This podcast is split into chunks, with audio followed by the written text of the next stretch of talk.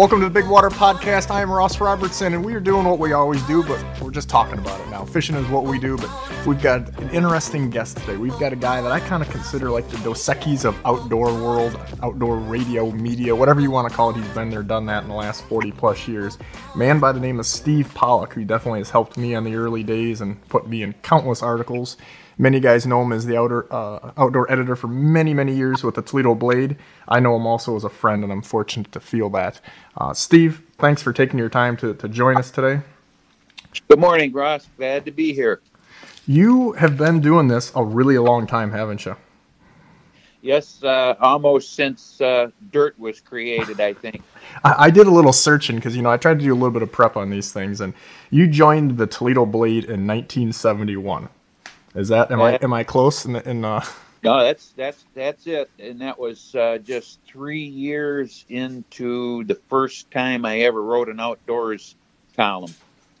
That's a fellow Ohio State guy. Correct.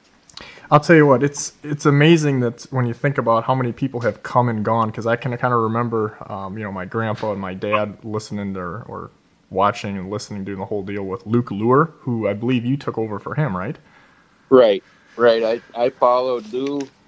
In fact, he started in like 1923 and had like a 59-year career at the Blade, if you can believe that.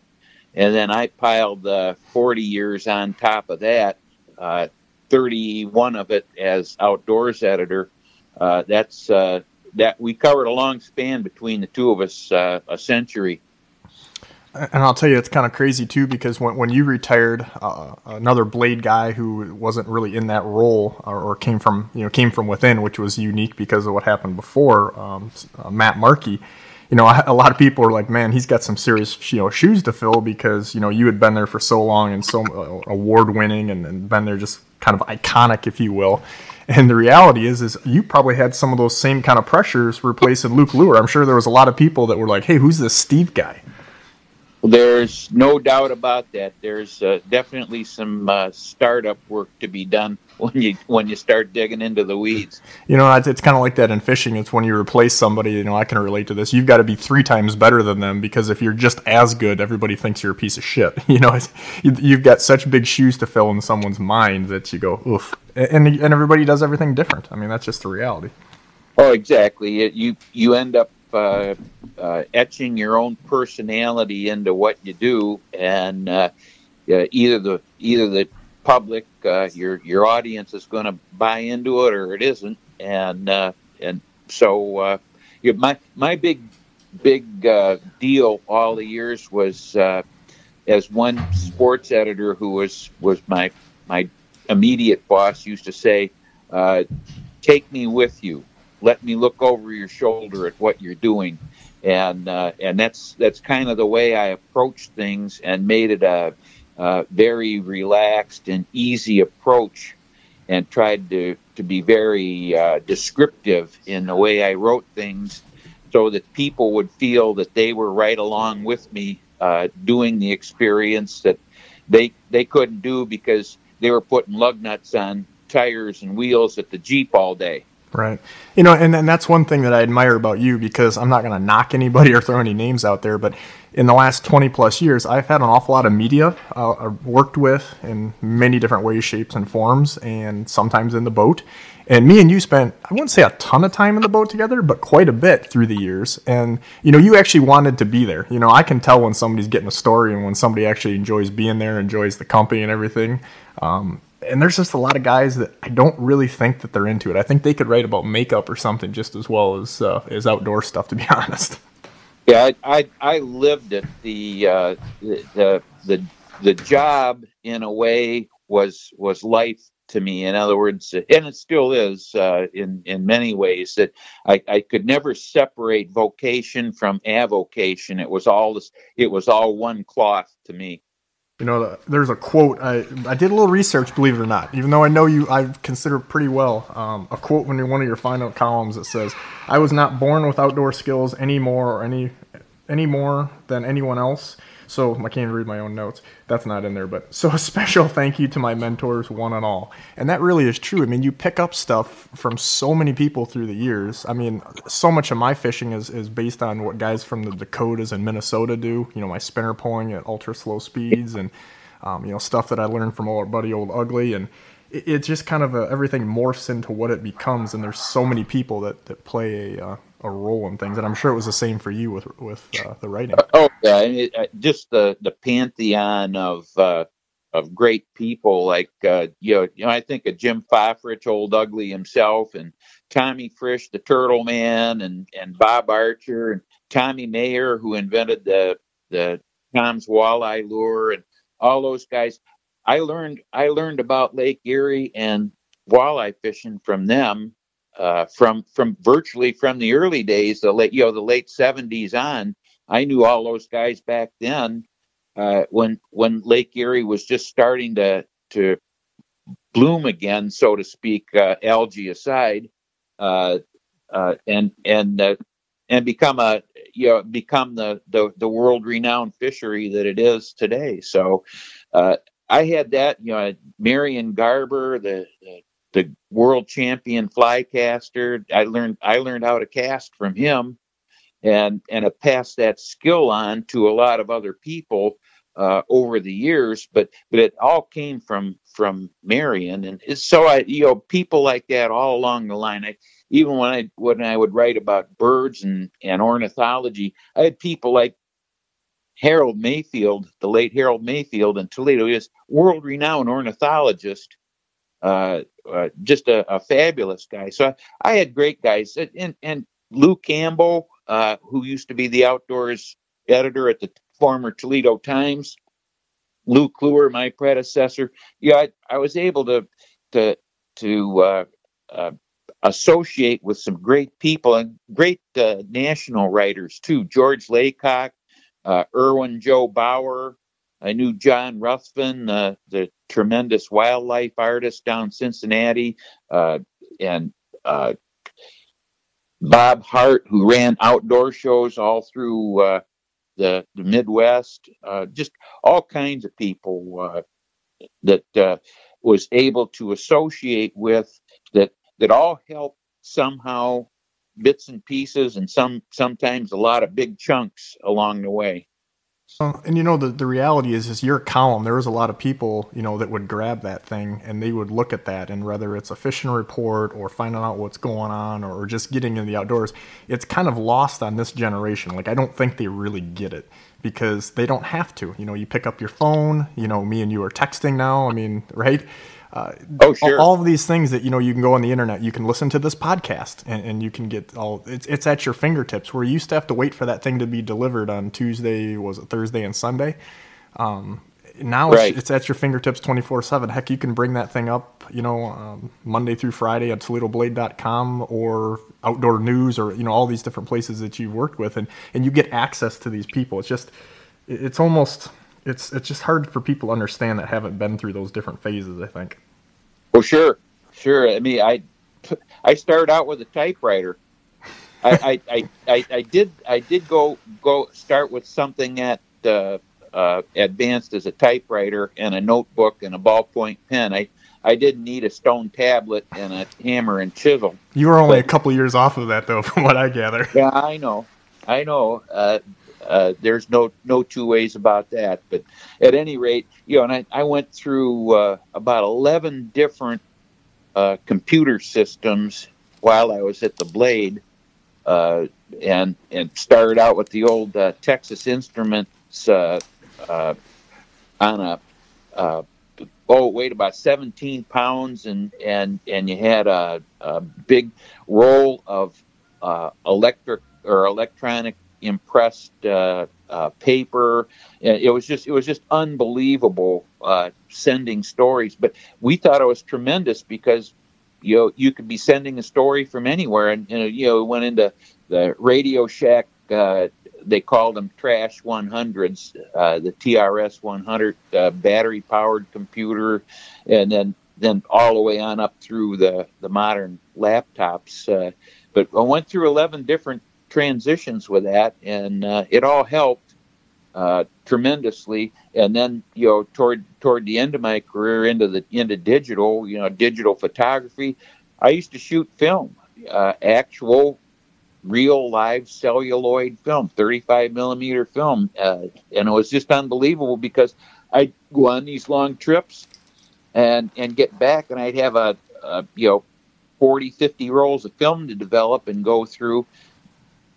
Nowadays, you know, you shoot something on your iPhone or on a digital camera, you get all instant feedback, you pick out what you want, press a couple buttons, and bingo, it's there. You pick out what you want, press a couple buttons, and bingo, it's there. I certainly don't have the age and the experience that you do, but I can relate to that just with, for me, my early magazine days when I was working for like In Fisherman and some of those other publications, it was slide film. You had to have slide film, and it was really expensive to get that developed. Like you said, you didn't know if it was good or bad. You can't redo it once you get back from the trip. And it kind of, nowadays, like you said, we're shooting stuff. I mean, I've been in like Field and Stream magazine with half-page ads, or not an ad, but a picture, you know, of a big walleye or whatever, and it's literally off my cell phone, you know. Oh, exactly. I've shot magazine covers with my cell phone, and it just, I can't get over it. The resolution alone on it is as good or better than the finest Nikon film cameras I used to use. Well, the reality is just it's a point and shoot where you don't. I mean, obviously those Nikons will do a better job if we're probably better with them, but they just the cameras, the cell phones just eliminate all the stupid work out. You know, it just they get the ding dong out of it, if you know what I'm saying. Absolutely. But let's go back to, I mean, I don't want to like harp and be like, you know, I'm 100 years old either, but I mean, some of the old stuff is, I think, the things that people probably don't know as much, because everybody, you know, talks about last week and they forget, you know, the earlier days, and going back to like some of the mentors and things like that. I think the one thing that is lost nowadays, and again, I don't want to like harp on this too much, but again, when you go on YouTube and you search all these things, you don't really know who has street cred. You know what I mean? And exactly. You gave me, after, you know, I got vetted pretty heavily, and obviously we'll talk about Old Man Fofrich, a.k.a. Old Ugly.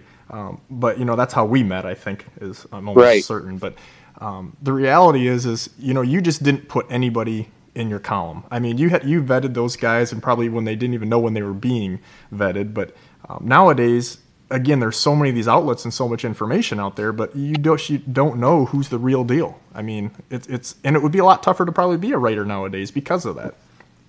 Exactly.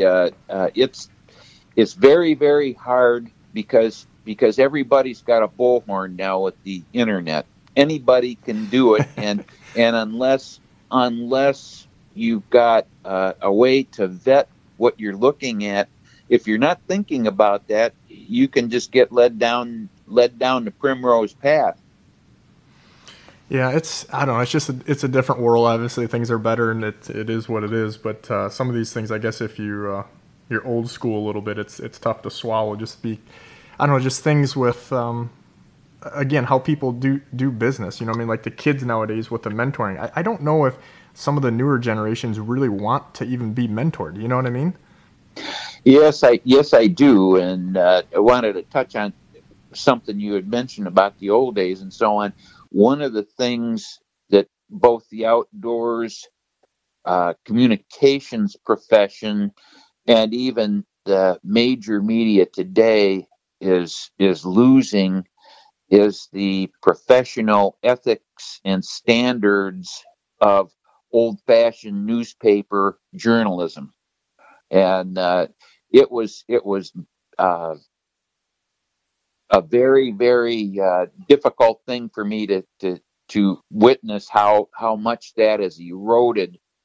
Again, anybody with a bullhorn is supposedly an expert now, and if it's packaged with a lot of flash and dash, and people aren't thinking about being discerning in what they're reading or watching or listening to, they're getting smoked. Well, and listen, we're doing a podcast right now. I mean, I'd like to think that I got street cred after 20 years of making my living doing this and done pretty well with it. But the reality is there's a lot of people out there with podcasts, and anybody can do it. I mean, it doesn't really cost a lot to do it. It's not like, you know, again, in the Blade, I mean, heck, even when you were there, I mean, how many outdoor writers were even in Ohio that were full-time outdoor writers? There was a small handful, and we stuck together pretty well. The newspaper guys, the big time newspaper guys, there were only probably a half a dozen of us, and we all had a different standard by which our writing was judged, because we were trained journalists, and because our editors expected us to produce the same quality and discernment in outdoors writing as any investigative news story reporter would do, and those are standards that are and have gotten lost, and that's a shame, because we pay the price by dealing with a lot of misinformation, disinformation, and outright lies. Are you saying fake news is even in an outdoors? Fake news? Oh, yeah.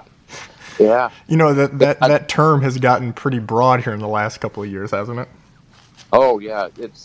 It's pretty broad, but it's hard. Again, you have to be paying attention to what it is you're reading, who did it.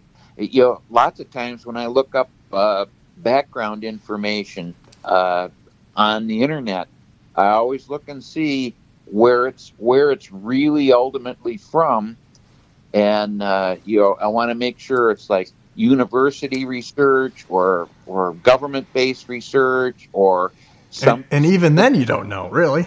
Well, that's true. You got to make sure that the politics are strained out of it, but. There's, you just can't pick up anything off the internet and assume it's right, because you can basically assume it's wrong unless proven otherwise. Well, I mean, and again, I don't want to be a shit stirrer, but you know, I kind of am. So, I mean, you could even name that there are major, not talking outdoors right now, just magazines or print newspapers in general, where you can have one magazine, let's call it the ABC Gazette.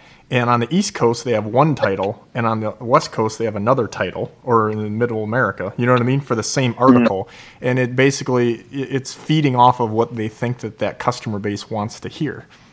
Yeah.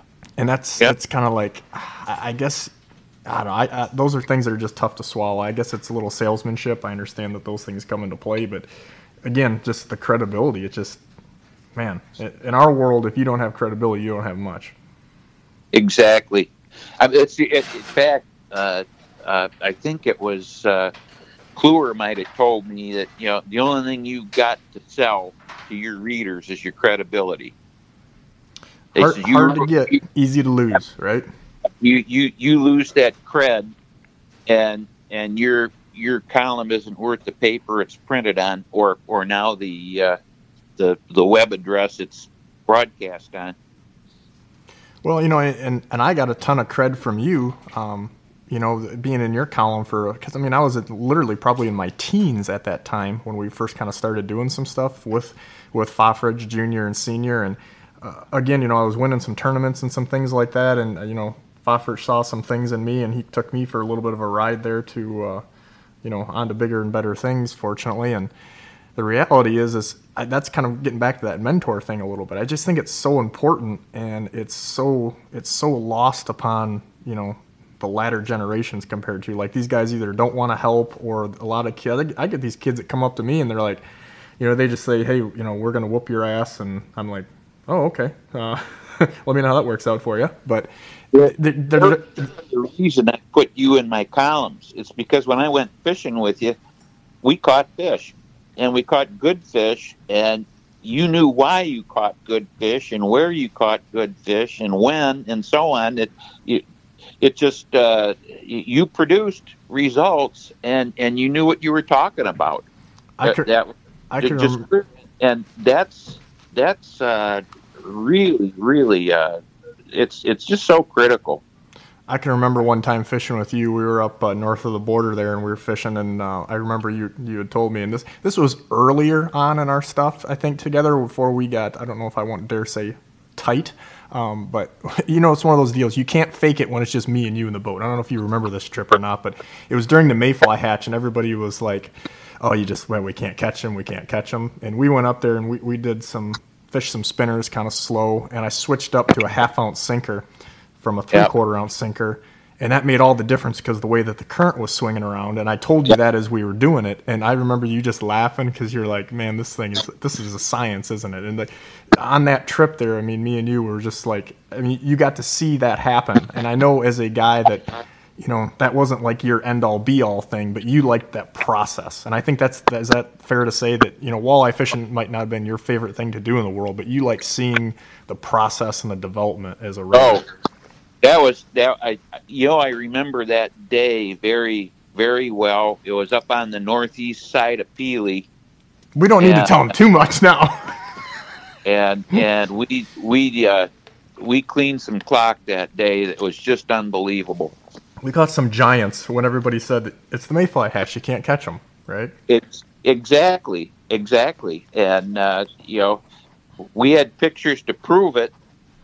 But people were still shaking their heads after they saw the pictures and read the column. I can remember that I was back in my 20s then, and still getting emails from people after that. Oh, those pictures weren't real. That's from long ago. And I guess that's when you're in your 20s, you take that with a little more. You don't take it like you do now. You know what I mean? You look at that now as a badge of honor. Back then, you take that as an assault. But I guess it is what it is, right? Sure. So, the one thing that I think about when I think of you is traveling around. And, I mean, I don't know how many stories you've told me through the days, most of which I'd like to... We could probably do 10 of these things, I guess, is the point. But back in the when you went to the Arctic, I think it was in the late 90s. Uh-huh. I think that's the thing that separates you from a lot of the other outdoor writer guys, because again, you went out there and you did it. I don't even know if it's even possible nowadays to do that, whether it's cost or getting out of the office or the fact that there's damn near no outdoor real writers left. But I mean, you went out there and again, you were like more like a travel blogger, I guess is what we would call it nowadays, right? If you're a young guy, like that's kind of what you were doing almost. Well, when I got appointed outdoors editor directly by Paul Block Jr., who was the late publisher of the Blade. And when he called me into his office, he said, I don't want to beat around the bush. He says, I want you to be my outdoors editor. He says, I want you to go all over the world just like Kluwer did. He says, the only thing I'm going to ask is just do the Blade some good. And that was that. Those were my marching orders, and I never looked back. And he wanted personally to vicariously live in these rugged, faraway places and have these adventures and see things and do things through my eyes, because he couldn't. He was, he was older, and he was also a newspaper publisher and a world-renowned biochemist, believe it or not. I did not know that. Yeah, he was actually a biochemist that's what he loved to do. He was a newspaper publisher by family birthright. So, but it was a strange combination. But the deal was, I had basically something of a blank check to go and do as I wanted, and just do the paper some good. So I started doing things I wanted to do. Yeah, my first trip into the Arctic was to go winter living on the land with the Inuit people up by Ungava Bay, below Baffin Island in the Arctic, in the middle of winter. And I went up, and we hunted caribou to feed, help send meat to some of the relatives from another village that had run out of meat for the winter, and these people are very meat and marine mammal dependent, seals and things like that. And I still remember, running with Sandy Ananak and his father-in-law, Stanley Ananak. We went, almost a day by snowmobile up into the Torngat Mountains between Labrador and Quebec on the east side of Ungava Bay, trying to scare up some caribou. And we got a couple, and when we took them back on a sled, they stuck the hindquarters on a bush plane for Nain, Labrador on the coast to send to their relatives. It was just unbelievable, I froze my hands solid on that trip, too, and that's not fun when they thaw out. Yeah, I don't know if you even know this. I got to spend, it was one of my dad's last hunting trips when he just knew, he's probably not going to be able to physically do it much more. We were in northern Alaska there, and the guy actually wanted me to run his fishing camp. And my dad was going on a bear hunt, and the long and the short of it is I ended up staying like 20-some days there, and we also spent a few days in an Inuit village. The one place we were at was Glosovia, Alaska, which is just above the Arctic Circle, and it's actually an old Russian mining town. And again, you're with guys that were two of these guys, Dewey Halverson and Iditarod Racer, and Jerry Austin was the main guy. It's funny because I can't remember breakfast, but I remember these guys' names. And Jerry just passed away here a little bit ago. But Jerry was like in DEA back in the day, like South American drug war stuff. And he literally moved to Alaska after that. And the people up there are just characters is what I'm getting at. And, this guy was the first guy inducted in the Iditarod Hall of Fame, and he was an absolute mountain man. And it's a different world. It's not being cool, you know what I mean? It's not street cred up there. It's living, and it's just surviving. Yep. Just exactly. Like you said, when the plane comes and they're not taking pictures of horns. They're like, give me the meat so we can get through the wintertime. That's exactly right. So I mean, that's exactly right. And some of those people that you meet on these trips, I'm sure that, while you probably never get to see them again, you probably don't forget them because it just, it's a different bond that you have. It's kind of like when we're doing this podcast. I said the podcasts to me are modern day camp stories because even though me and you talk every now and then, it's not enough, right? And we don't even sit down and talk about all these stories that much, even though we did here a couple of weeks ago, to keep these things kind of alive, if you will. Oh, exactly. And they're... a great outdoors adventure is timeless, whether it happened in 1985 or 2015. That's right. I think sometimes time makes them better. They're like fish stories. Sometimes fish stories get bigger as they go, right? That walleye was 30 pounds, but they truly do get better. I mean, probably one of mine too that I could hear 1,000 times, and I'm sure everybody listening at home will as well. Is the I don't even know what you call it, but when you did. It wasn't transatlantic, but you were on a sailboat for like forever. I mean, I don't remember the specifics on that one. That's definitely why I want to hear this one for my own selfish reasons, if nothing else.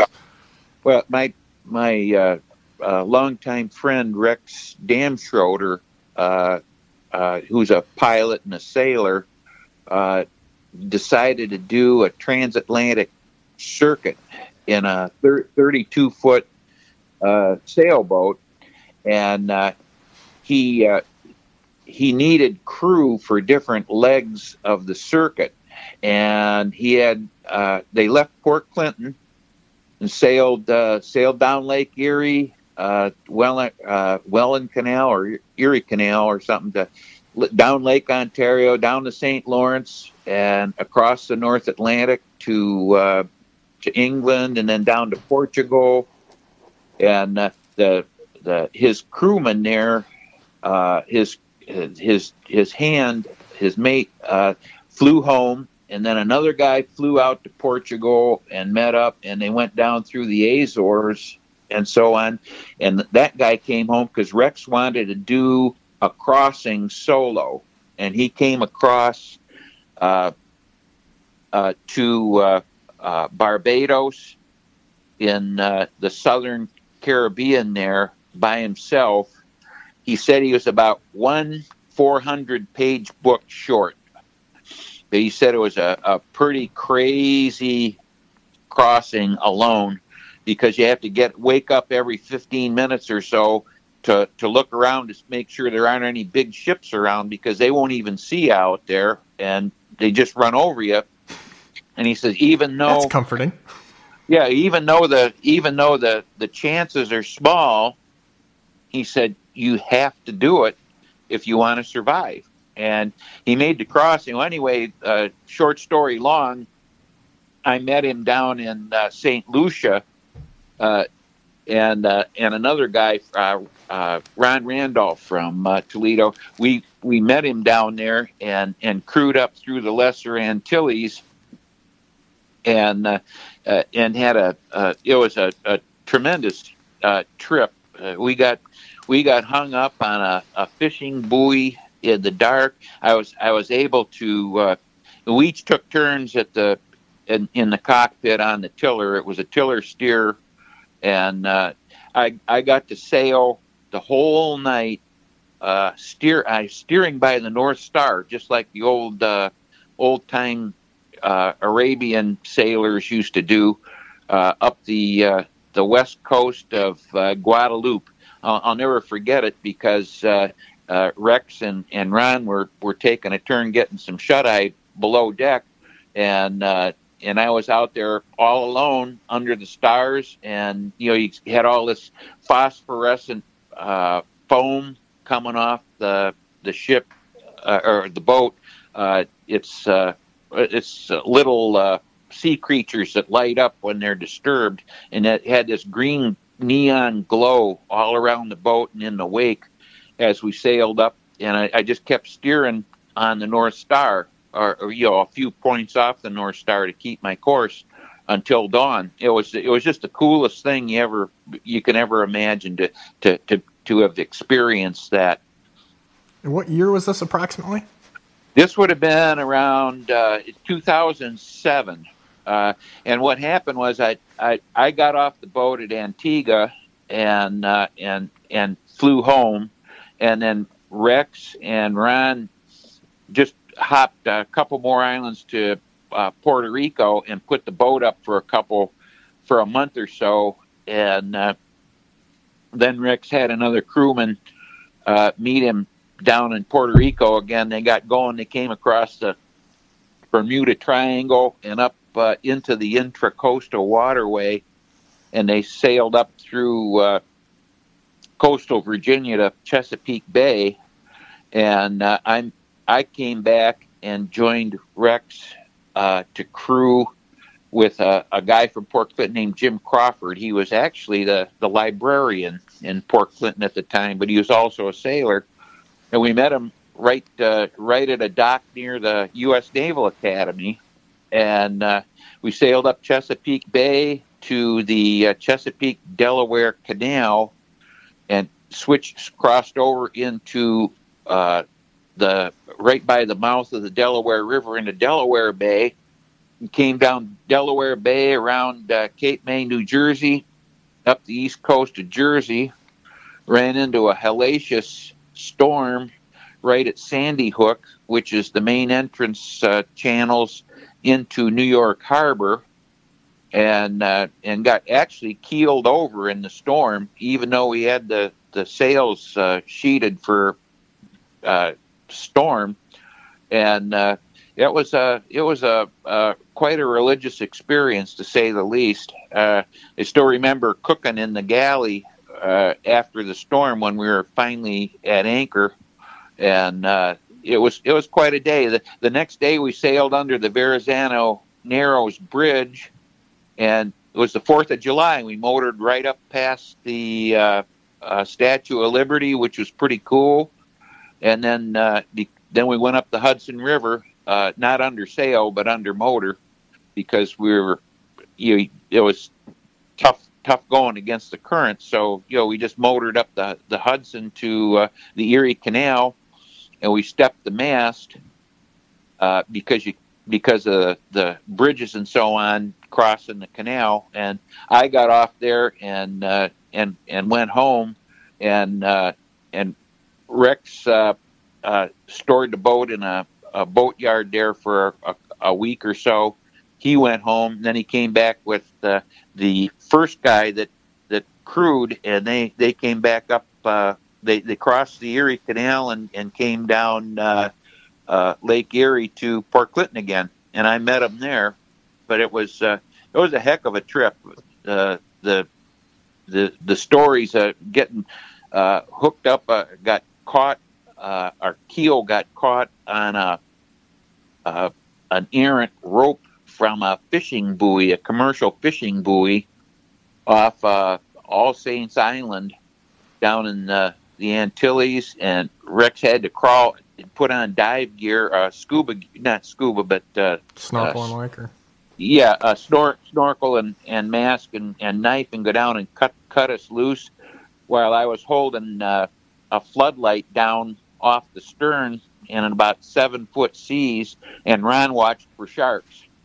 And that was a little tense. You know, the one thing I think about stories like this is, obviously, if you're not into adventure, like there's some people that just want to sit home and watch Netflix, right? And that's fine. And then there's guys that are a little more adventuresome. And obviously, you definitely fit into that category. But even with this said, sometimes it's a lot easier and more fun to tell the stories now, because while that's a great story, I think you'd have to be out of your mind a little bit to not be nervous or when things are going on like that. I mean, is that fair to say? I mean, we got sharks and we're ropes and we're just 6-7-foot seas alone is a pain in the ass. Yeah, it's I don't know what it is. I never would get too nervous, because it's one of those things you get nervous afterwards because you just got so much going on that if you don't focus on getting yourself out of the situation, you're going to go down the tubes, and so. I guess I sweated a lot after we got loose from that buoy, because I mean it was pitch dark. We didn't know why the heck I was at the tiller actually when we stopped, and the reason I knew it is we were under full sail, and all of a sudden we weren't going anywhere. I looked at I said, Rex, I says, get up here. I said, we're under full sail, but the boat's not moving, and that's when we found out that we were snagged on this line from this fishing buoy, unmarked, just out in the middle of nowhere fishing buoy that was anchored on the bottom. So just unexpected eventualities like that have always been interesting. I've had a few. Well, I can tell you one. I'm going to give you a little story that you definitely probably don't need any rehashing on. But me and you together with my buddy Big Steve got us in a little bit of a shitstorm. Do you remember that? Oh, yes, I do. Wasn't that north side of Kelly's? I believe that the name of the story was 2 times what or something like that, because I think the forecast was for like 2 or less or 2 to 4s or something. And again, I have no idea before I even tell this story how big the waves were, because as again, to mention Old Ugly, I remember, again, just how these things all kind of come together. I was probably 14, 15 years old on the boat with Fofrich Sr., and we were in some shit. And he, I said to him, I says, Captain Jim, how big are these waves? And again, I'm not old enough to know any better till way afterwards what he was doing, but he said, son, I've never measured a wave a day in my life. And I use that line almost weekly with people. Because, it's a reality. I mean, I hear people all the time with just like fish stories like, oh, we were in 10-footers. I'm like, well, I was out in that lake and I don't think you and your boat were in 10-footers. But the reality is he was doing it to calm me down, right? Or not to, get bent out of shape, as Old Ugly had that kind of dry, he was a character, right? But there's no two ways about it. Yeah, I was out in a few of those kind of days when we fished. I was on a single spin fishing team when we competed in the early tournaments out on the lake there, and there were days. I still remember one year. I wasn't on the crew that year, but he was out. He had he called it an organized beer can. He had a big 250 horse outboard on a little cuddy cab, and I can't even remember the name of the boat, but they were out there. They needed one more fish before they got in. A thunderstorm came up. It's where they were still back in the casting days. You'd cast the line, and the line would go up in the air, not to the water. And but what he did, he he flooded the boat to about knee deep to get it down and heavy in the water.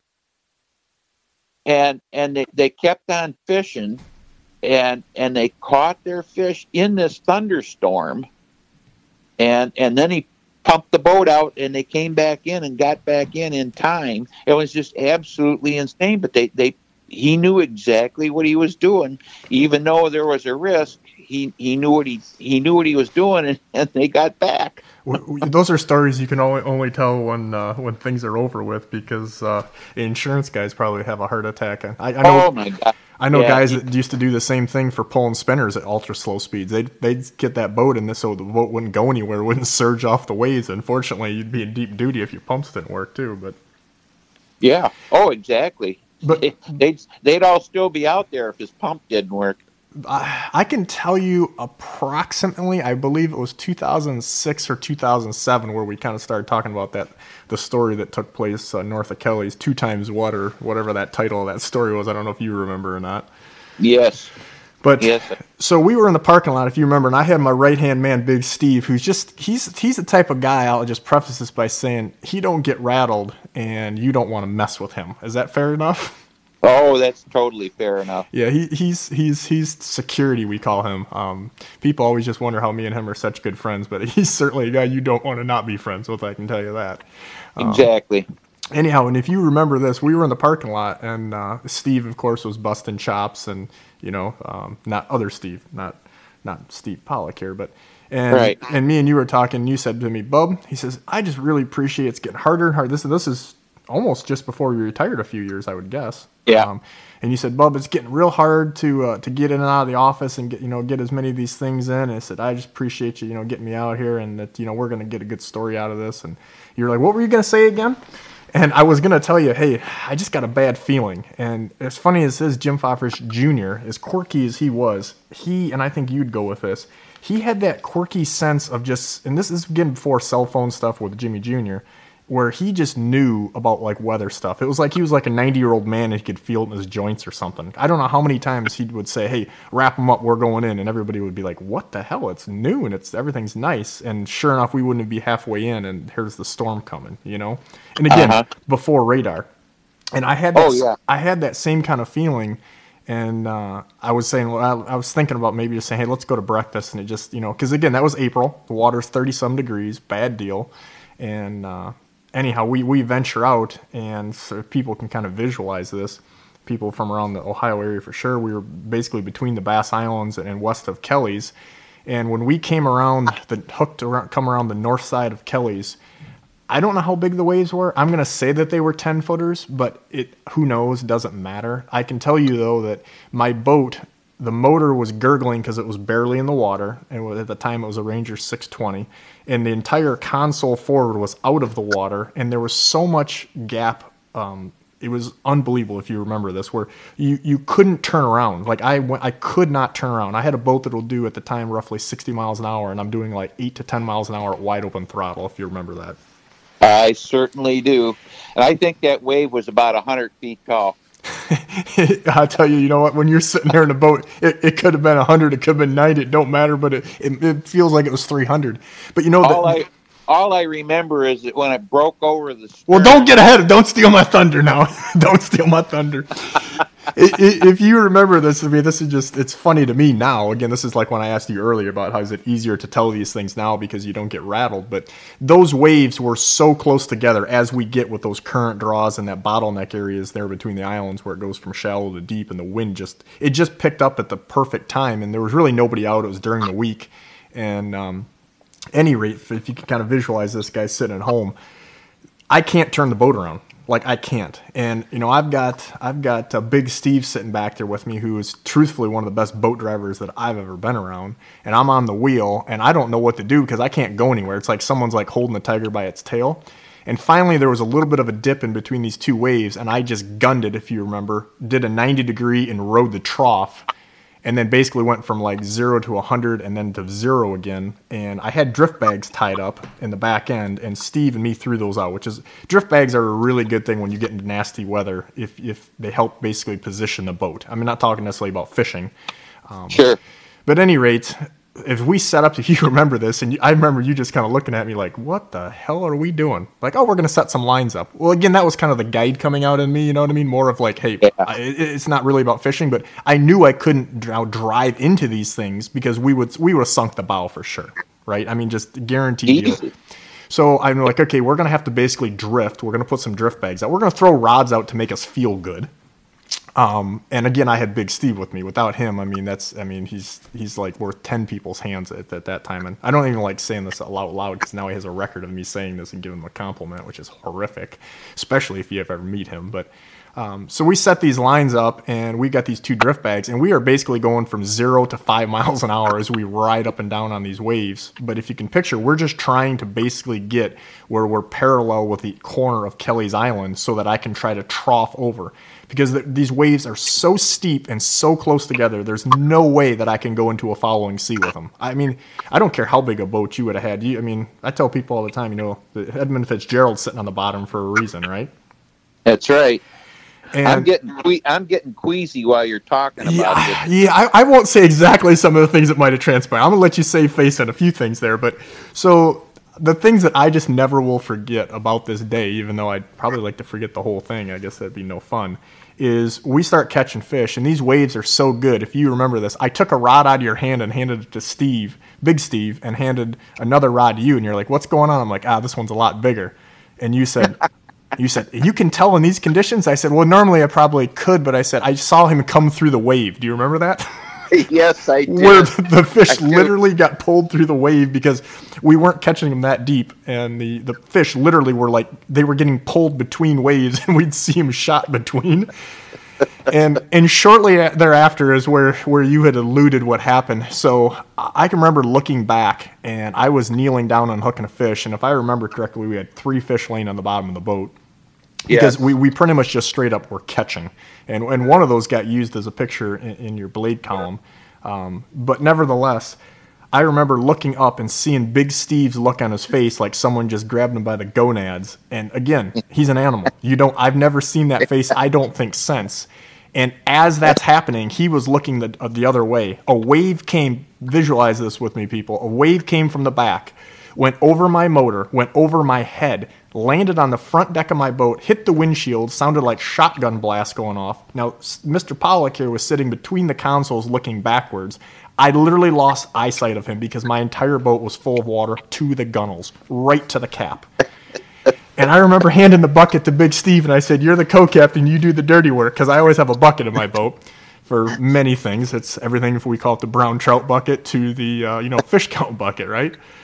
And he's bailing water, and I've got both my pumps going. I got 2 750-gallon pumps per hour, and they're just going. But, my battery compartment, everything's underwater, everything in the boat. My net, do you remember I netted my bait cooler as it floated out the boat?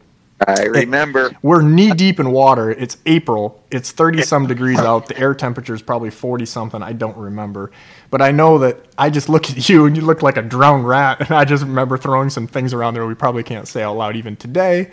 But the gist of it was it could have been a really, really, really bad deal. Not that we were in good shape then. Thank God my mercury started, because if that wouldn't have started, it was everything in the boat was submerged, electrical, everything. Yeah, I know. That's a bad deal, and not much after. Hearing that motor start was one of the sweetest noises I ever heard. And that's why it kind of things like that make me think about things. I honestly work with some of the best companies on the planet, and I've turned down quite a bit of money to work with different manufacturers through the years because I really wanted to work with the stuff that I felt was the best. And when you get into circumstances like this, again, not to sound dramatic, but that's a life-changing deal right there. If that motor doesn't start, it's a bad deal. Like we'd have been in deep doo-doo right then. Cause we were already in deep doo-doo, but if the motor hadn't started, we really were. When this happens, it's never good. When this happens during the middle of the week, it's bad. It's even worse. When this happens and the water's 30-some degrees, it's really, really bad. Like, this is a bad deal. Thankfully, we had enough of the right gear on and stuff, and it wasn't like, not that we were dry, but most people are not prepared to like physically get in the shower and then get in a bath with your rain gear, right? That's exactly right. You don't wear boots that go up to your chin. So At any rate, again, if you can kind of visualize this, we had drifted just enough and got enough water out of the boat because, again, you can't, even if that motor starts, you've got to get water out because you can't try to put a boat on plane with another 3,000 pounds of water or whatever it is in there, right? Exactly right. So we kind of just threw the gear down, and I remember looking, and I doubt you remember exactly what I said, but I do because me and Steve, Big Steve, talk about it all the time. I remember looking at him, I said, this is going to be a nasty ride, so unless you break something, including your bones, I said, don't say a word because we're just going to do this. And, I mean, I white-knuckle drove that thing on troughs. I mean, I was down in a trough, and I'm doing 60 miles an hour, 50 miles an hour, whatever it would have been, probably 50, 55, and then I'm back to zero as I crest over the waves, if you remember. I sure do. And then once we got towards that gravel dock on the west side of Kelly's, I mean, there was still like 4 or 5 foot waves on the leeward side of the island that was protected in tight there. And I kind of knew then, I think we all kind of knew, like, hey, we really escaped one. I mean, I almost even thought, because people need to realize like how serious this was, I even thought about going into, as I was driving, I don't think I even shared this with you, even though we were roughly 4 miles from home at that point, because of us being wet and not knowing what the conditions would be on that south passage, I thought seriously about tying up at Kelly's Island and getting help there somewhere, because this could have been like hypothermia. I mean, this is a bad deal. Yeah. Absolutely. And I don't know if you remember the last half of this, but we were the only rig in the parking lot. Shocker. And I remember hearing a noise the whole time because I was just focused, dialed in the zone, whatever you want to call it, white-knuckled for sure. And when I pulled into that dock in Marblehead, I can just remember seeing a guy that I know at the dock said, you dumb son of a bitch, because the Coast Guard had been, put out, and some guys passed away that day, if you remember. And we I do. We had a Coast Guard helicopter that actually had followed us halfway in, and that was the noise that we were hearing. And I never even asked you, I guess, if you even knew that was a helicopter at the time out of Marblehead right there, because I couldn't look anywhere than on, right in front of me, basically. I think I was concentrating on one of your number one rules: don't leave the boat. Yeah, I only have a couple, and that's the one: stay in the boat and don't get drunk. And we don't let guys drink in the boat, so usually number one is trumps just about everything. But yeah, I was not worried about Coast Guard helicopters or anything else besides keeping my rear end in the boat. And again, that's one of those things as people tell these stories, I say that now 15 roughly years later, that's not like something that you really boast about. That was one of those storms. It was a pocketed thing. I can remember talking to the Coast Guard guys later, and they said that they knew it was going to be a bad deal because it came out of nowhere. And that's the thing people don't realize about the Great Lakes is we get these little pocket storms that aren't something that are really predictable, and they just kind of show up like the Bermuda Triangle stuff. And they put you in a bad way. And when you're out there in that cold of water, it's a bad, bad, bad deal. Yeah. Oh, we'd have never left the dock if we'd have known it was going to be like that. No, and it wasn't. I mean, it literally in the 10 to 15 minutes from us leaving Marblehead to getting to Kelly's, because that's roughly a 5, maybe 6 mile boat ride there. It went from 0 to 100. I mean, if we would have literally left 10 minutes later, we wouldn't have left. Exactly. But, and again, the thing that I think nowadays people, and you hear stuff and everybody sensationalizes everything, like we were talking about, joking about the journalism and fake news and stuff. That's a cool story to tell, but that's not a cool story to put yourself in position on purpose. Like this is totally an accidental thing. And again, of the millions of days that seemingly that I fished out there, roughly 4,000 actually, you don't put yourself in those circumstances anywhere on purpose, and if you do, you are really a dumb SOB. Yeah, that was not an assignment you volunteer for ahead of time. But it makes a hell of a story, Steve. It sure does. I've had a few like that before. That one's memorable. It made a hell of a column too. Yeah, me and Big Steve. I don't know if it's just the character driven or the number of days together, but we had one a story for another day. But we had something similar on near the St. Lawrence Seaway on Lake Ontario, where me and him got into, and it was not a fun day. But those boat rides like that, I'm pretty sure that I'd be 6'5" if I hadn't taken but a few of those out of the mix. They do tend to compress the spine a bit. And another one that, again, I think people will love, and I don't even remember the whole length of it, but when you went, didn't you go to Kenya from a small plane traveling here somewhere in Ohio? Oh, yeah. That was the same Rex Damschroder, but this would have been... So Rex is your big Steve, is basically what we're hearing. Yeah, basically it. Rex was... grew up in a flying family, and he got a pilot's license early on, and found a good way to make money was to ferry single-engine bush planes to Africa to deliver them to missionaries. And because it's easier to put extra gas tanks in a little plane if you're half nuts and fly it across the North Atlantic and the Sahara Desert and deliver them to the missionaries than it is to dismantle a plane and put it on a boat and reassemble it, because there aren't many good aircraft mechanics in Africa.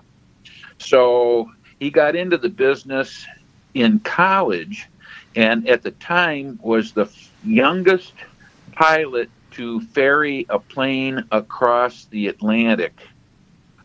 He made headlines in Europe because he bounced into a potato field out of gas in Ireland on the first time over, but it didn't stop him. He kept ferrying planes. I don't remember what number I was, but I was the last one he did, and we flew a Cessna 210 Centurion turbocharged.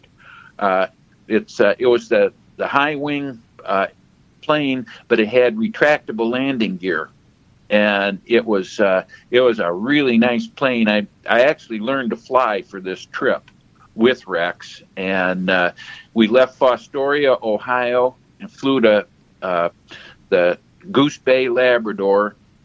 From Goose Bay, Labrador, we flew across the south tip of Greenland to Reykjavik, Iceland, and from Reykjavik we flew down over Stornoway, Scotland, and England, Wales, and then England itself, and landed on Jersey, one of the Channel Islands off the coast of France, and then we flew to Naples, Italy, and then down.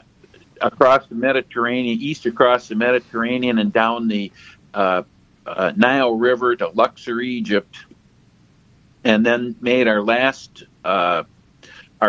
leg, 2,023 miles and 14 hours airborne to Nairobi, Kenya, down the Great Rift Valley.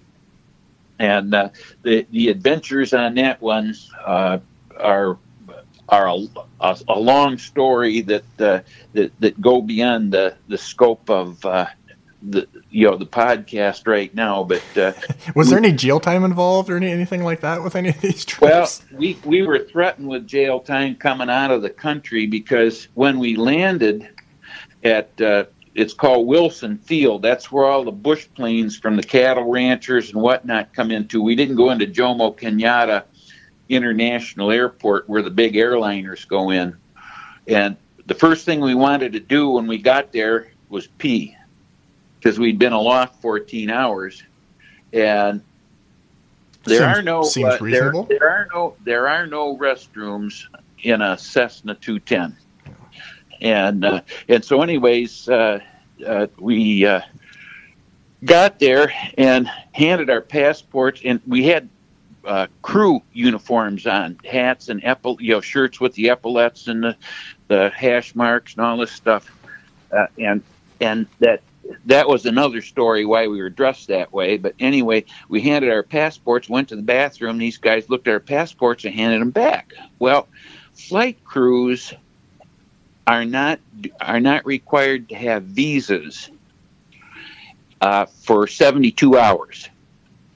You get 72 hours in country, and then you're off and gone again, so they don't do a visa. Well, we came in posing as a flight crew, and so they didn't stamp our visas as entering Kenya. And so Rex and I proceeded down to the New Stanley Hotel in Nairobi. That's where all the white hunters like Hemingway. And I don't know how you remember all this. I can't even remember what I had for breakfast, and I got less years under me than you. Yeah. Well, we went there and celebrated with sundowners, which is the white hunter drink. But anyways, then we went on a hot air balloon safari down in the Masai Mara country. And anyways, we're going to leave the country through Jomo Kenyatta. It was the first thing we do. We run up, turn in our passports, and says, "Where's your entry visas? You guys are in this country illegally." I mean, you do look like a drug runner. I mean, just for fair shades. Yeah, I'm telling you what, we were sweating bullets. We talked our way past this guy, and we had been warned, one thing you never do is try to bribe a local official, because they'll throw you in jail without trial for 6 months. And they said, you don't want to be in a Kenyan jail, white man, at all. For 6 months? Yeah, I could assume probably 6 hours, but I hear you. Yeah, well, they said, you won't even be able to call an attorney if you get in there, because you're going to get lost. Anyways, so we're sweating bullets. And we get past him, and we get right up to where the gate's going to be, and the British Airways flight from South Africa, which is headed to London, which is going to be our plane, wasn't due in for a couple hours, and we got all these soldiers running around with submachine guns, looking at people and scrutinizing stuff. He and I ducked into the men's room, went into two stalls, locked the doors, and sat up on the toilet so you couldn't see that there were people in there, and we just hunkered in there for 2 hours while we were waiting for the British Airways to come in, because if we had been checked again, we'd have been arrested, because we were already past passport control and we were, basically illegally in the country. So, anyways, that was the short story, but that's how we almost got thrown in jail. The greatest sound I ever heard on that trip, besides the door being closed on the 747 to London, was when the landing gear went up. We ordered a round of drinks as soon as we reached cruise altitude on the way to London. I can imagine. That's that's kind of like some of these Alaskan things. I mean, this is serious business. I mean, there's a big difference between adventure and sitting in a Kenya jail or any of those small countries over there where they just don't really care. Well, like Rick said, the further south you go from the equator, the less the law applies. But that's crazy. I mean, again, is it even possible to even to recreate? Like my dad used to always say this. My dad went on a lot of hunting trips. He used to go in the bush for a month on end in Alaska and northern Canada. And, he even said, now this is going back 20 years ago. He'd say, hey, you can't recreate these things because a lot of the characters that were involved in this aren't doing it